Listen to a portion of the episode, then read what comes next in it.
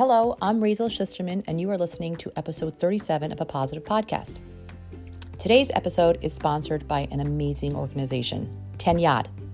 Ten Yad is an organization that helps so many people. It's a gemach that operates on the highest level of tzedakah, giving to others with respect and dignity. Ten Yad enables young couples to start their life with beautiful beginnings, and they give them with outstanding dignity. They have their space set up like a store, so these young kallas and their mothers can come in and they can choose top of the line dishes, linens, towels, dish towels, flatware, everything they need or want to set up a home, except they get it for free. They often help these young brides with purchasing a wig, a shaitel. They do all this and then some. This mitzvah of Hachnasas Kala is done on a very high level. And one time a year, they run a fundraiser to help make all of this possible. And it's called the Tenathon. It's a live auction where you can choose from an array of luxury Cartier watches, Tesla car, thousands of dollars worth of jewelry. It's a win win. You can win luxurious prizes, plus, you get to help young couples begin their lives in a respectful way. In addition, you can watch their phenomenal show that they have a great lineup where they will be hosting these top Jewish performers in concert. And this Tenathon will be live streaming on November 6th. I know I will be watching and I hope you will as well. The Ten Yad auction fundraiser is now live, so go ahead today, buy your tickets, do a mitzvah, and win prizes. Their website is tenyad.org slash, slash auction, and please consider making a donation and help make a huge difference in these young couples' lives. Thank you so much to Ten Yad for sponsoring today's episode.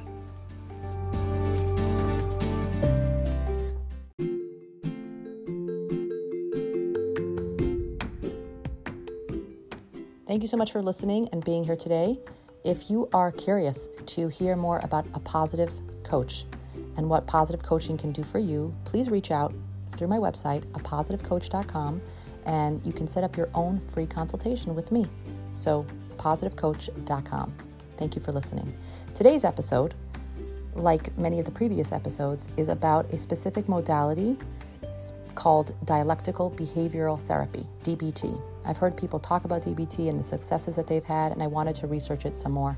Luckily, a friend of mine shared with me a contact information that she has for a wonderful therapist. And I was very excited when Alexis agreed to come onto this podcast and share her information and her knowledge on this very important modality. So, in today's episode, we dig a little into what DBT is, how it's different than other modalities, what are some of the successes that you can find with this modality, and more. I think you're going to find this episode to be interesting and insightful. So sit back, relax, and be ready to grow.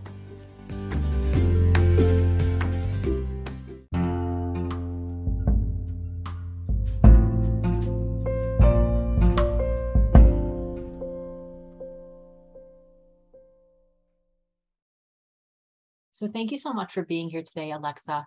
I'm so grateful for your time and your willingness to share and educate myself and my podcast listeners. I've recently heard a lot about DBT and yeah. I'm curious to learn more. Sure. And this is a little bit that I've gleaned from conversations and other podcasts. So DBT stands for dialectical behavior therapy.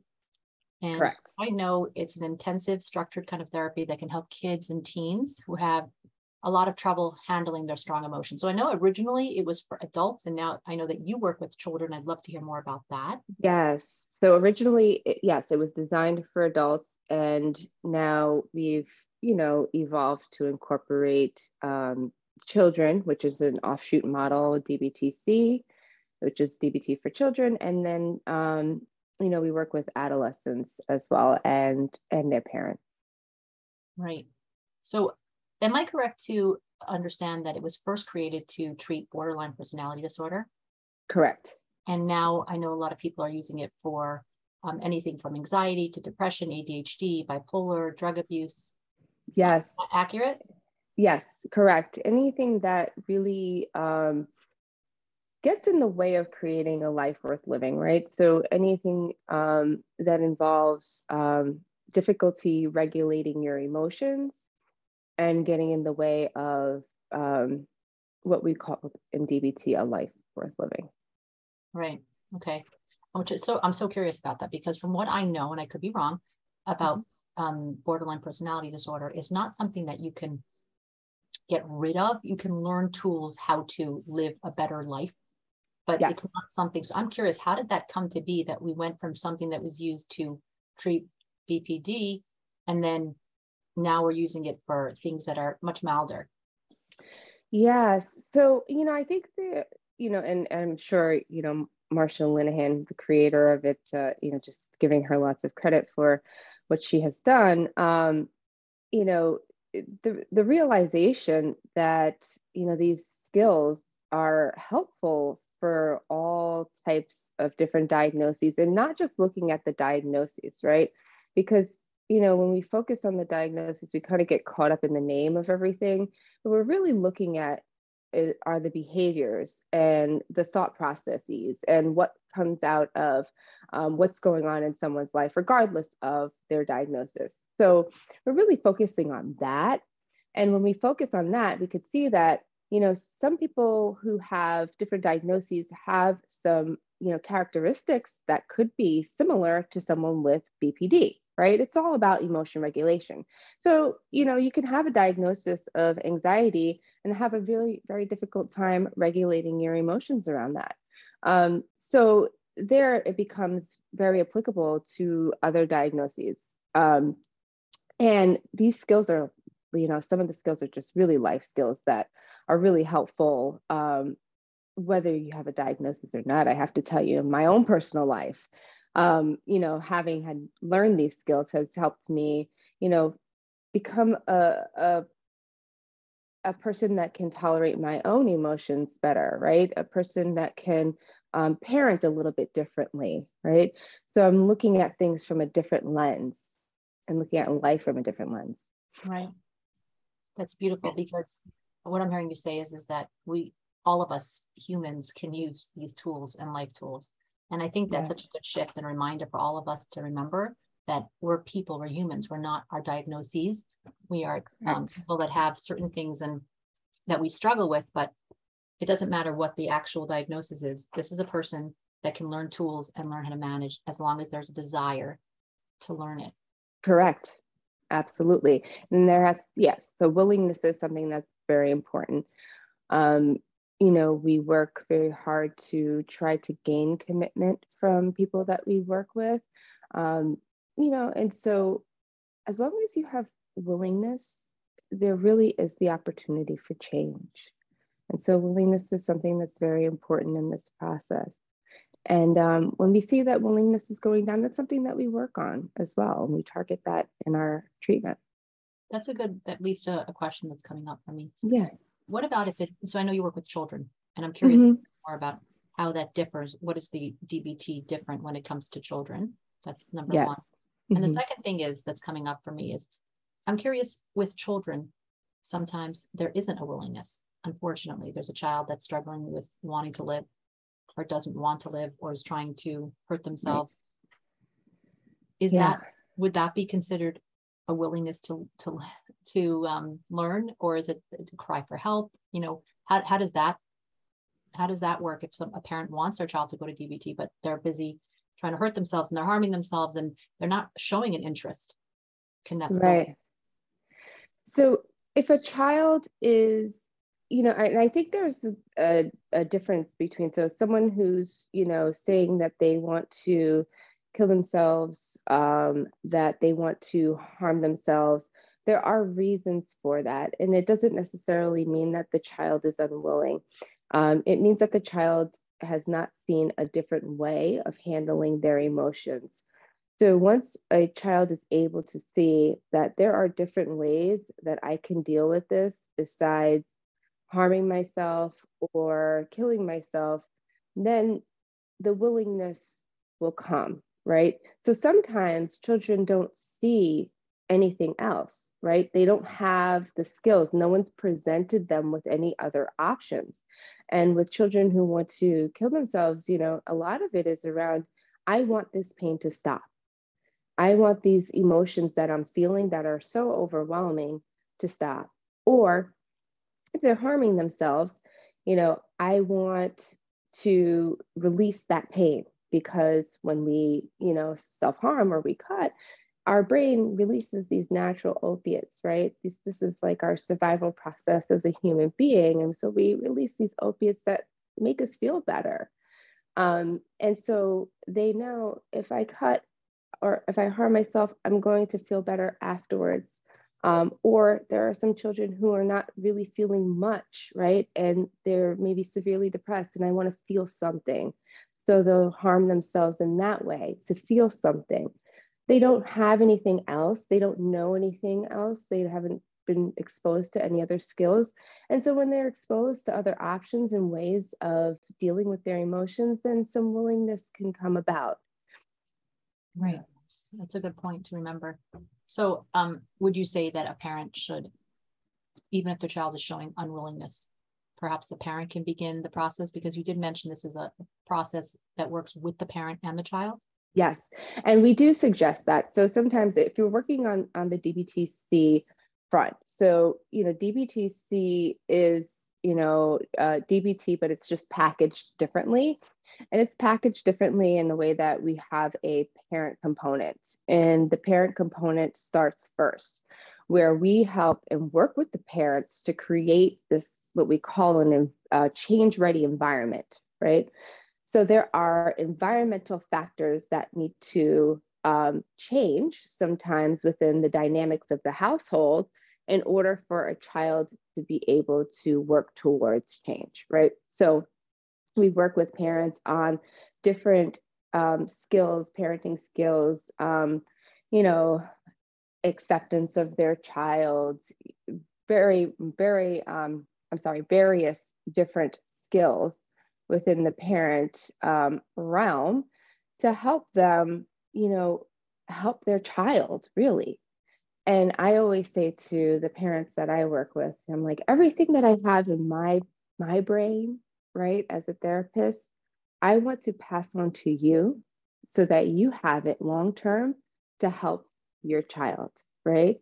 And that's really the goal is that they have the skills. And then when they have the skills and they've created this validating, non judgmental environment around their child, then their child is in a place where then they can start to change because they're seeing the environment around them change. Usually, what happens, right, when we have a child that's, you know, emotionally dysregulated, parents become frustrated, right? They don't know what to do. Um, and so that frustration then, you know, fuels the fire for additional frustration with their child. And so then the behaviors of the child increase. So then we have to work with the parents first to have a level of tolerance for what their child is going through and a level of understanding and how to deal with that, right? And then we can work with the child. So, what I'm hearing you say is that you use the word acceptance. We need to accept mm-hmm. our children where they're at, meet them where they're at. Yes. And we want to see change in our children. Yes. We need to change first. Correct. Correct. We need to change first. Something that we realize as parents, you know, I think sometimes we get caught up in what we want to see behaviorally mm-hmm. and yes. we forget that it's each child is in a world and there's going to be different behaviors to be accept, expected from different children. Right. Um, so that, that's yeah. a really important piece to remember as a parent. So I, I appreciate that. Yes. My question is, is you said acceptance. Can you, can you like tell me what would it look like for a parent? What does that mean? And what does it look like to truly accept your child that's mm-hmm. struggling? Yeah. So to truly accept your child that's struggling is really to um, love them unconditionally or have them feel that love because you probably you do love your child right you, i'm i'm going with the premise that every parent in, in dbt we go with the premise that everyone's doing the best that they can right and the dialectic of that the other side of it is, you know, two things can be true at the same time, right? Everyone's doing the best that they can, and we can do better, right? So, going with that premise is that parents are doing the best that they can, right? And they can do better. So, part of that acceptance of your child is showing your child that, you know, no matter what you're going through, I am going to be there for you. I am going to help you through this. I'm going to manage my emotions for you so that I can help you manage your emotions because I know that there's something going on and I'm going to validate your feelings, right? And show you that what you're going through and what you're feeling does matter. Oftentimes, as parents, we think, oh, you know, we come from an adult perspective and we're like, oh, you know, and eh, you know, as you as you get older, you're like, oh, these little things in the past, oh, they don't they, they're not big deal. They're not a big deal. But for a child, it's a huge deal, right? And so, you know, to accept is to accept how they're feeling, to accept their emotions, to not negate those things, right? To validate those experiences for them. And so that's part of the acceptance process. Yeah. So what's coming up for me as you're saying that is I'm thinking of some of my own children and some of the things like, for example, what I've noticed, and this is not just my children, I hear this from other parents as well, is this younger generation really wants um, immediate pleasure all the time. Oh, they yeah. really have a difficult time with uncomfortability, things that mm-hmm. don't feel good. Something that I've been teaching my children is that growth happens in the discomfort. And you yes. know, I've been sharing with them the ooh and ah rule, where if it starts up with oh, ah, mm-hmm. so good, mm-hmm. ah, then it's probably going to follow with oi afterwards. But if yeah. you start up with oi, then after you feel like ah, that felt good. Mm-hmm or like something yeah. like that. But they really have a hard time right managing discomfort. Yes. And as a parent, we understand that you still need to, you know, do certain things that are uncomfortable from taking a Correct. shower, which I don't understand why it's uncomfortable, but um, many children struggle with that. or um, for somebody else, it's, you know, actually doing five minutes of homework. Right. So when I think about what you said about acceptance is meeting the child where it's at, is where does the line go from I need my child, you know, well, not a need. I want my child to do well. I want them to be able to function with some discomfort in life. Mm-hmm. And I want to make accommodations for them. So my question right. is like,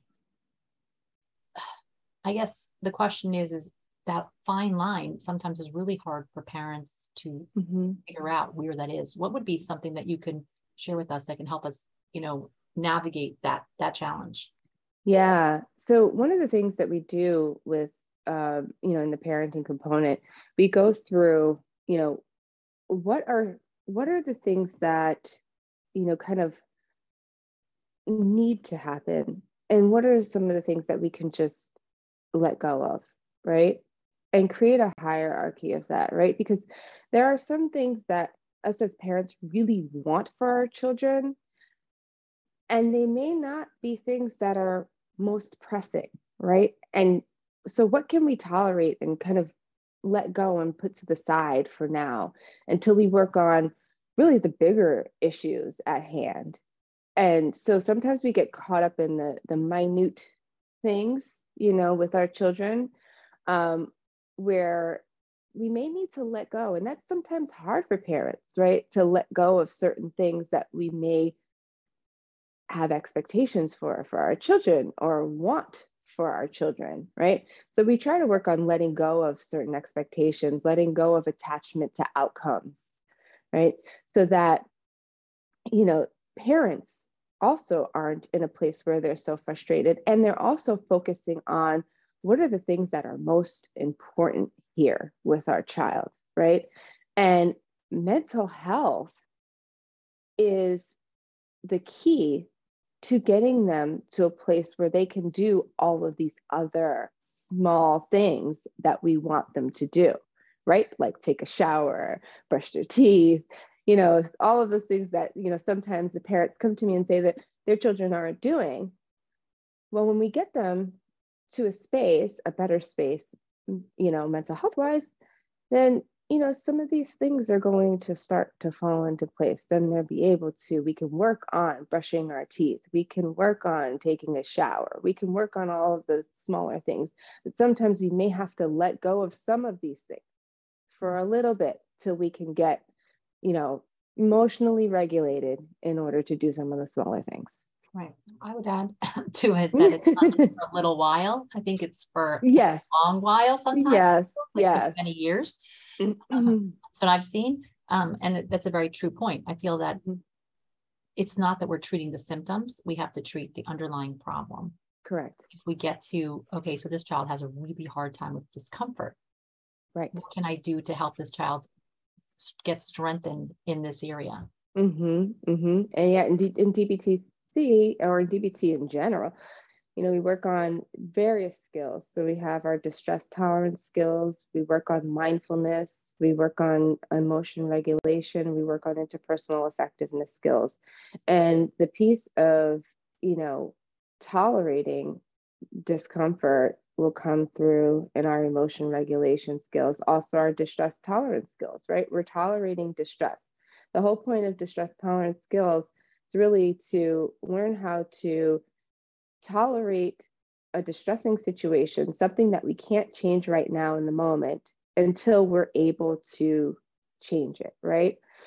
And that's sometimes very difficult, right? So we have to learn. So part of it is learning how do I handle or tolerate distress? How do I feel my emotion and tolerate that emotion? Because we feel some very uncomfortable things. I always say, I always term it as we're, we're trying to get comfortable with feeling uncomfortable right? right. And and that is that is part of of what we're doing here is trying to get comfortable with being uncomfortable. And we're going to be uncomfortable in life right? And how do we tolerate that? And so there are various skills to go through you know that help us tolerate different emotions um, and and how they come. Right.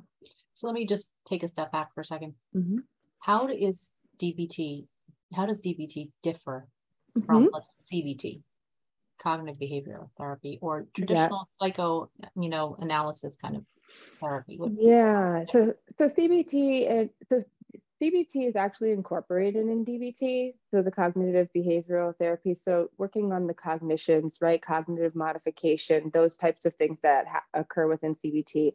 We do that in DBT.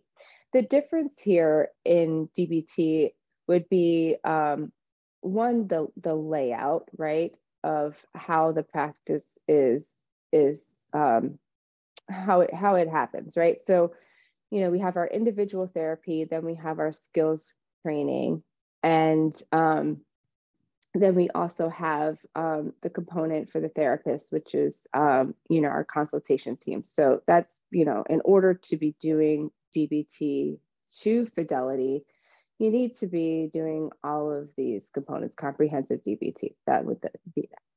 So there's that piece. And then, you know, uh, CBT is now incorporating some mindfulness. They have been, right? Um, but DBT has incorporated mindfulness from the beginning. So there's um, some components of Zen Buddhism that, you know, that stem, you know, the mindfulness has stemmed from.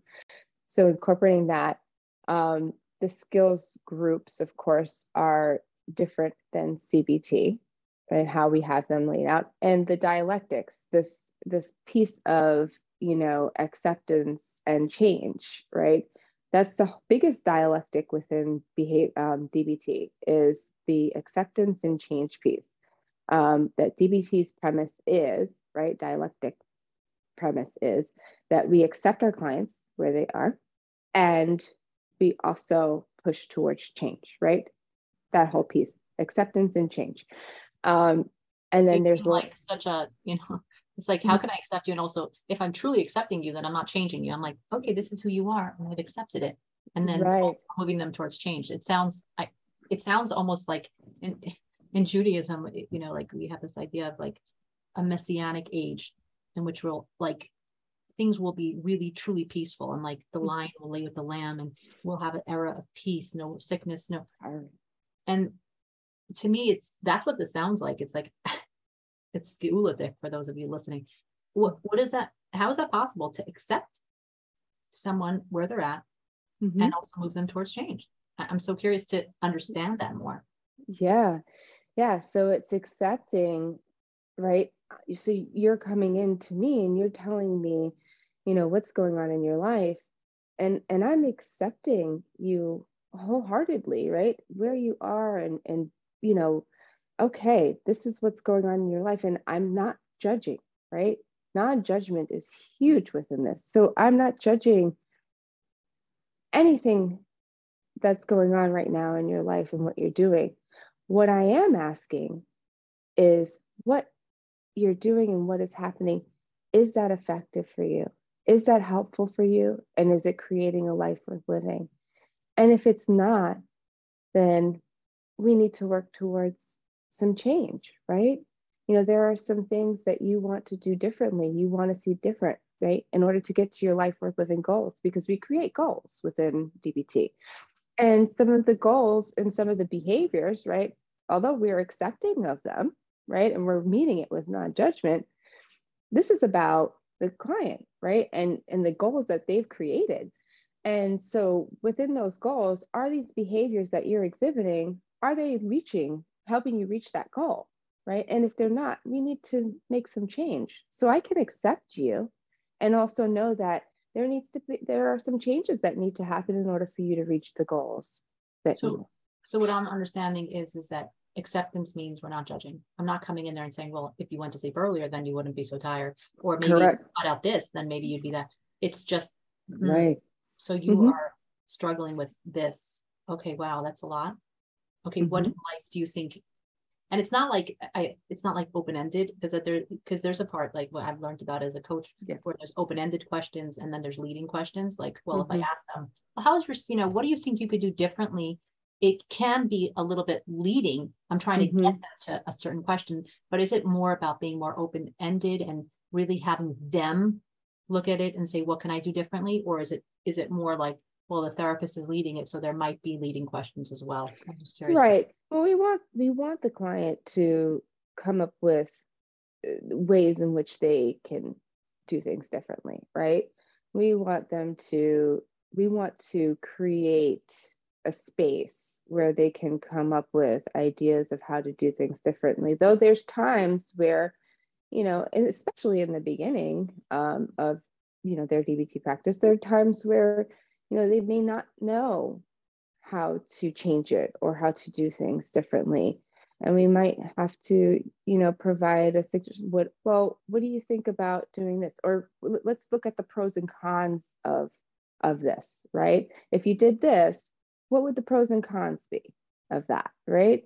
And so just you know looking at it that way from that and ultimately having them make the decision of where they want to go with it. Mm that's really um, that makes sense. Mm-hmm. what's a typical timeline that a child works with with you or with another therapist? Yeah uh, or you know is that something that people do long term yeah so the the thing about dbt is that you know it's an, an investment the investment is um, that it's um, a lifetime investment when i say this when i say lifetime investment is that you work with the person for a shorter period of time um, to create a life investment, right? So it's not a treatment that's a, a long-term treatment. So if you're looking at standard DBT for, you know, for example, for adults, you're looking at, you know, six months of skills group. They may do an, another round of skills group depending on how well they've generalized it to the environment, um, and then one year of individual. And then with the um, DBTC component, you know, we look around like 32 to 34 weeks of treatment. Yeah, and we and we look to see some uh, some change happening around the six month period. Hmm. Yeah. You said skills group, so that is is that happening in a group setting, and there's other people that have similar struggles that are yeah. So yeah, so that's what so adolescents and adults um they have the skills group option. Um, for DBTC, they that's that doesn't happen. That's um, you know we learn skills in an area where um, they're learning skills with their parent involved. Um, so it's broken down a little bit differently. Um, and that's because you know for children to understand but also for parents to have the skills themselves so that they can be the coach at home and coach their children to utilize the skills um, but within um, the DBT realm for adolescents and children, um, yes, they have skills groups, which they're with other adolescents or um, other adults, and they're all learning skills together and they're learning skills with their peers. And that's actually very beneficial um, because, you know, they they see that you know once there are other people who are going through some similar situations um, and they also learn from each other right? They start to learn from each other in the skills group. Um, so that's you know that's a really an important piece. The skills are, are so important. They go hand in hand with the individual but it's just set up differently with um, dbtc versus um, standard dbt so fascinating. Because yeah. most times you hear therapists, you know, the parent wants to send their child to somebody and then kind of, you know, fix them. I say, yeah. here it is. What I'm hearing is, is that you need to go into the session with your child. You're sitting there with them and you're kind of doing the work with them and you're going to be taking that information, like as you mentioned earlier. So it's like yeah. all the information that you have, you're trying to share with the parent and the client so that they can then take it and move on with their lives and use that yes. Yes, absolutely. So, you know, within the DBTC realm, we have the parenting component first, right? Before we even start to um, have, you know, incorporate skills with the child, we want to make sure that the parent is, you know, creating this validating environment, but they also are able to look within themselves and regulate their emotions, right? Before we can start to create change with the child. And then, yes, we, we then now have the child involved and the child and the parent are involved in skills training. Mm-hmm. And yeah so you know the parent will get all of the information as well. So they they go on with their lives too afterwards and they're able to coach their children through utilizing their skills. And the reason for that is that you know children need a little bit more help right and prompting to utilize their skills. Right would you be open to sharing with us um, any stories or examples of where DBT, you know, therapy helps somebody move move forward and and you know have change in their life? Yeah, I am. I mean, I'm just coming fresh out of you know, so this is in a DBTC case, um, you know, but I'm coming fresh out of uh, you know, uh, graduating a client, which happened yesterday, and it was such a fantastic moment because um, I was able to see her growth from she was highly suicidal, um, self injuring, and now, you know, we're here one year later, her having done six months of skills, um, you know, doing individual with me and phone coaching with me as well. Um, I didn't get to speak about the phone coaching piece, but I'll go into that.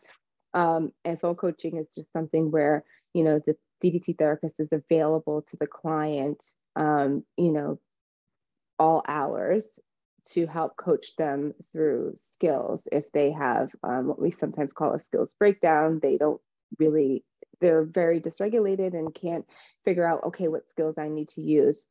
Um, so we help them through that.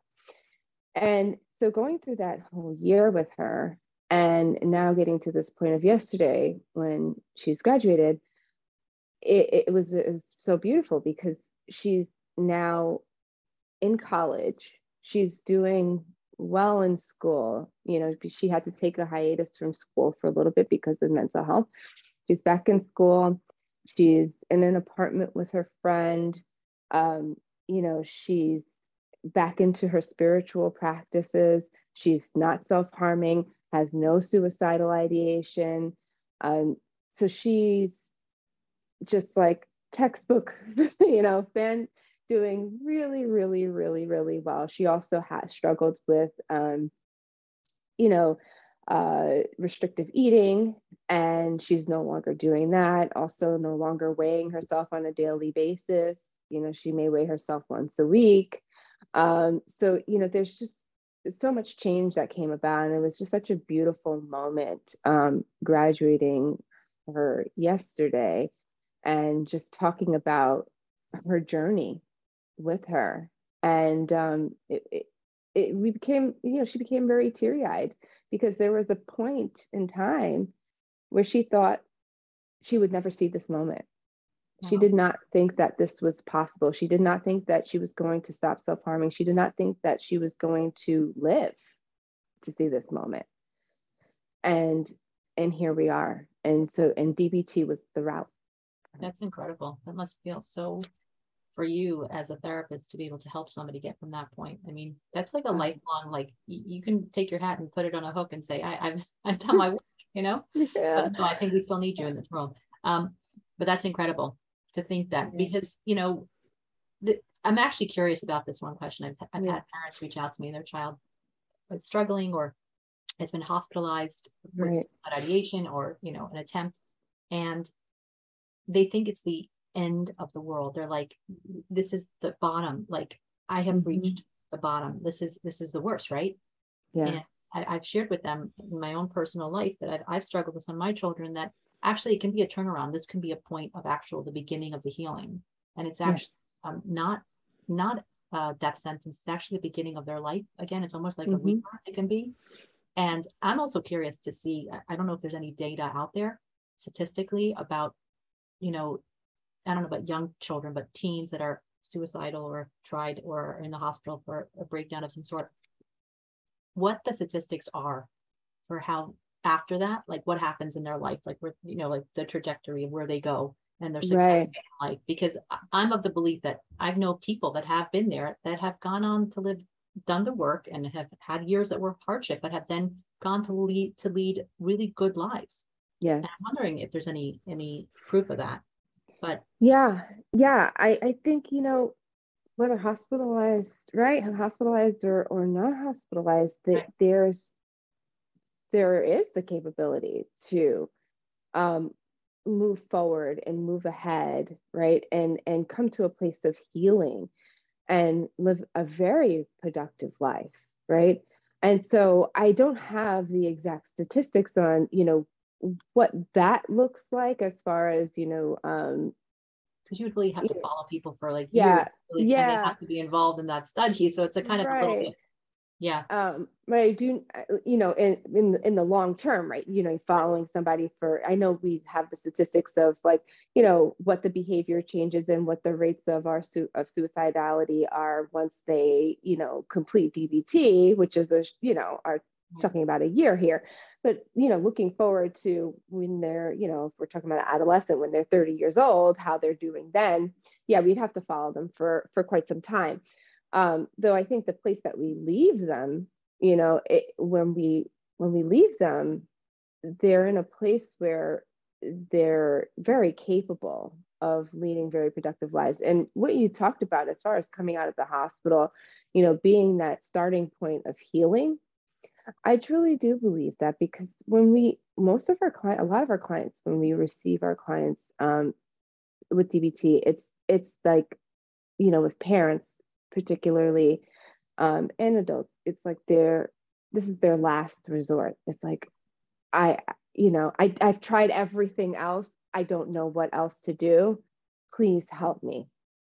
Mm. And that's where we you know we get our children so sometimes they're coming right out of the hospital and we're able to to make changes there you know from coming out of the hospital so the hospital yeah it's not the i don't want to interrupt deal. you i just I that's, okay. ask, that's a really good point that you're saying do you think that's part of it do you think that sometimes that point brings the parent and the child to a point where like now they're more open to make changes in their life you know my child now mm-hmm. has this point oh i need to start accepting them where they're at i need to meet them they really need my help now so I, I'm, I'm wondering if perhaps it's that point that helps them get to that moment of opening up and realizing there's more opportunities and I really need to look out there and see what's available. Oh yeah, I truly believe that. I believe that, you know, there's hardships that, you know, people go through that bring them to this point of, you know, I need to do something. Something needs to change. And some parents come in, you know, I'm I'm willing to do whatever it takes to make that happen which is so wonderful. And sometimes we have parents, you know, that they're like, I'm willing to do whatever it takes up until a certain point. And then we have to do a little bit more work right there. Uh, most people come in, they're like, I, I, you know, especially yeah. parents at that point, they're like, I, I really, we really need to that experience that kind of opens us up. It's like we're like we feel like we're being uh, what's the term? We're being buried, but we're actually being planted, you know? Right. Yes. Idea. Yes and it's I, have seen that over and over again. With regard to um, DBT, what age would you say is the you know well, you work with children. So how mm-hmm. young is too young for children to be coming into working with? Yeah. So DBTC, that all of the um, evidence, um, this, you know, the uh, clinical trials have been around um, ages 8 to 13 for DBTC. So that's that's really the, the age range. So, you know, kind of cut, uh, cut off there eight, eight years old. Um, and then, you know, for adults, of course, and teenagers, any any age any following age. that. Mm-hmm. And is there has there ever been a case where you say that DBT wouldn't work for somebody like this is you know is there a client or a certain diagnosis mm-hmm. that's DBT wouldn't work for? Yeah, there's definitely been. I mean, I always believe that skills can always work for anybody. You know, that I mean, they can be helpful for anybody. Um, would the full treatment be what's recommended for them? No, possibly not. So you might have someone with um, extreme trauma and they may need um, some intense trauma treatment, right? Um, so, you know, and and sometimes we do that hand in hand too we do you know trauma treatment along with dbt so we may refer somebody out um, for you know um, a different form of trauma treatment. I mean, we do a trauma treatment within DBT called prolonged exposure. Um, so we do, we can incorporate that piece too. However, there are other trauma treatments that are out there. So, you know, we might, eh, you know, involve them in a different trauma treatment. And, you know, we also work with them on the skills so they can go hand in hand. Uh, so there are times where we may need to refer out, we may need extra assistance for you know something else that's going on, or you know extreme like so you know OCD, right? If we're looking at obsessive compulsive disorder, we might refer out for um, you know OCD treatment, which would be like ERP, and so you know we would do ERP um, or refer out for ERP, and then you know what they can. What does it stand um, exposure and, and response prevention. And so it's really around, ex- it's an exposure treatment for, um, you know, obsessive compulsive disorders. Uh, and so we could, you know, if that's getting in the way of their treatment with DBT, then we want to do um, and treat somebody with what's getting in the way first and then they can come back into right dbt treatment. So we may have to refer out for that. And then they come back and we can work on the all the other things. So i guess the answer is not really. I mean most people it's open for all. And if yeah. you have some trauma you can go and do that and then come back to deal with it but it's really available to all. We mentioned you mentioned prolonged trauma therapy some prolonged exposure yeah can you tell me a little bit about that what that looks like? Yeah, so prolonged exposure is, um, you know, uh, Melanie Harned uh, actually just came out with um, her book on prolonged exposure. And, you know, really it's about um, exposing our clients to their traumatic experiences um, in a therapeutic way um, and also a, a DBT, right? way. So they're doing DBT with us and we're exposing them to the trauma because sometimes the trauma could be so severe that it's getting in the way of some of the other forms of, you know, other targets that we want to get to, such as like the suicidal ideation or uh, the self harm. We need to work on the trauma. And so, um, you know, in order to do that, we need to do um, work on some trauma. So the prolonged exposure is exposing people to the trauma. And when you have exposure, right, you know, as exposure is is stated, right, you be when you're in when you're exposed to what has happened in your life repeatedly, then it desensitizes you. But we also help to, you know, change the narrative of what has happened, right? So, doing some cognitive modification through that, because you'll notice then some things will come up like guilt and shame, um, you know, depending on what the trauma is. And so we need to work on those things and we need to work on, you know, modifying the cognitions around guilt, shame, right? To help that person have a different perspective of themselves and of their experience. Mm-hmm. And then being able to accept that experience in a different way, in a way that doesn't cause um, hyper arousal when triggered. And then we can move forward um, with the other targets and components of, of DBT. Okay. Question for you. If somebody's looking to find a DBT therapist that works with children, what would be their best way to find someone? I'm, I'm assuming that you're pretty busy and you're pretty full. Me, no. I, my friend who gave me your information, and I'm so grateful to her, yeah. um, said that you were pretty busy. So yes, yes. Um, so actually, the counseling center, um, the counseling center group, and you can go to www.com counseling center group. Um, counseling center group, okay. Yes, and we are operating in Maryland. Um, so we are in Bethesda. Um, it's just for it's just for people that live in Maryland. No, Maryland. Um, we also have our New York office okay. as well, um, and and Virginia, and we are working on opening up New Jersey. Oh wow! So it's mm. the counselingcenter.org. Dot com. Dot com. Counselingcenter.com. I'll put the counseling center, counseling center group. Counselingcentergroup.com. I'll put that in the show notes as well. I feel like there's so much information here. This has been so helpful. I'm curious to hear more. I'm, I'm already thinking like, oh, I need to find somebody DBT therapist. I feel like I, I so many interviews with different people, and then I'm always like, oh, I need to do somatic. I need to do um, EMDR. I need to go do there's so yeah. many different ways to and actually the counseling center group does do emdr we have emdr um, therapists there so if you want some information about that and you know want to interview a, a therapist who's doing emdr I'd be more than happy to connect you. I actually did. I did a already a topic. Oh, you did? Okay. Yes, but that's helpful. uh, what would be your parting words or words of advice for a parent of a child who's struggling? and having a hard time and really it's wreaking havoc on the family and on this child and the whole dynamic and it's just really difficult. What would be your sage advice to these parents? Yeah.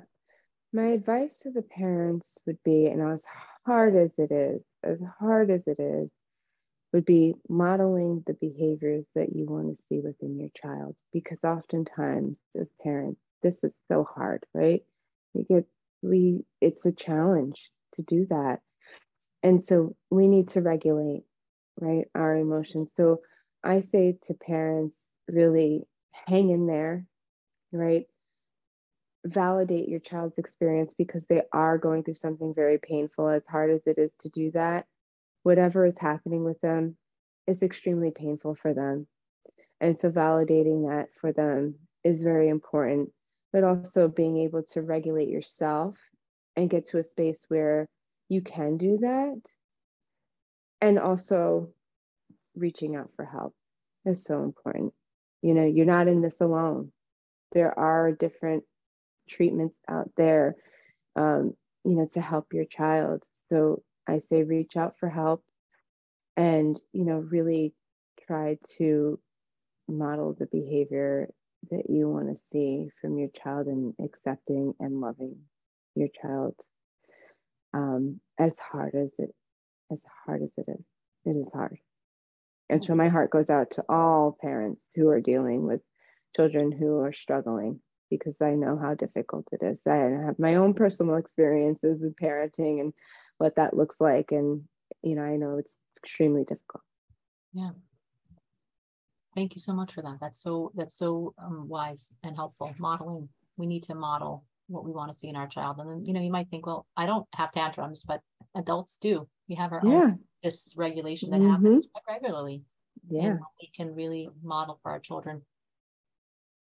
Why do you think it is that so many children are struggling more than usual today? Why does it seem to be happening more yeah.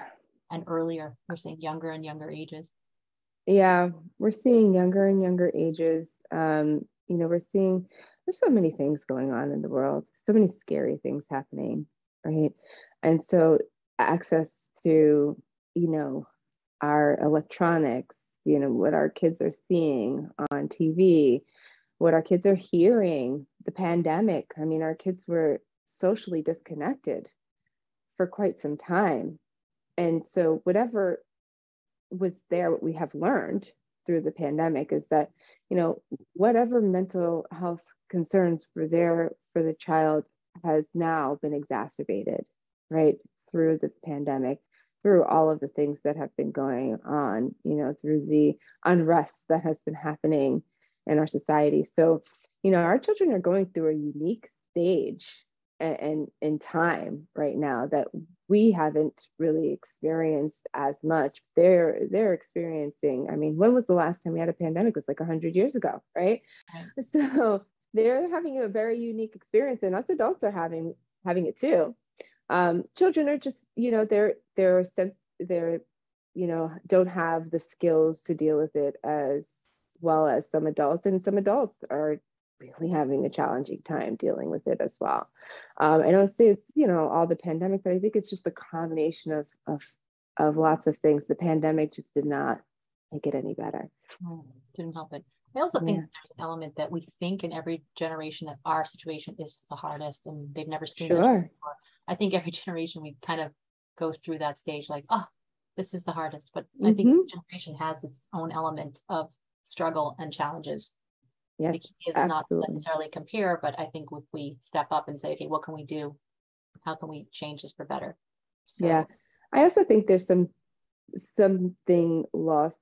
and this is just a personal perspective. Um, and you know, I'm not quite sure. And I can I can speak to the you know this this you know this the uh, you know what's going out on out here outside of of um, you know the Orthodox community. You know, I think there's this a, a, sense of a loss of community within you know um, our country and you know coming together and helping one another and, you know, that sense of community is super important, right? To helping our children and helping our parents. Um, and and that I feel like is something that has kind of we've taken a step back from that that sense of community and it's kind of like everybody every man for themselves and and that becomes extremely difficult when you're dealing with mental health right because community is important community is very important Mm-hmm. And it's it's fascinating because this year is we're starting we're entering a new year which is called the Hakhel year in, in Judaism.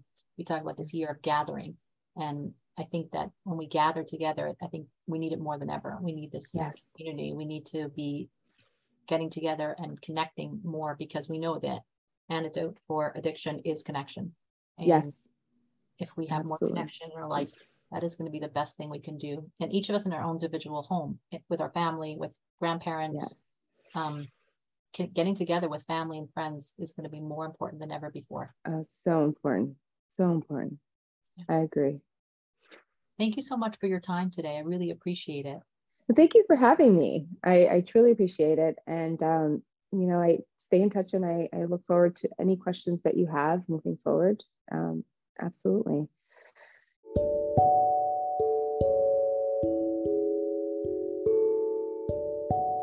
So, thank you so much for listening today. I hope you enjoyed it and learned some new things that you haven't known previously. If you are looking to follow me on Instagram, you can find me at a positive coach. And again, if you're interested to set up a free consultation, you can message me through my website at apositivecoach.com. Again, as always, if you can leave a rating or a comment on the podcast episode, it will just help others be able to find this podcast easier. So, thank you so much and have a wonderful day.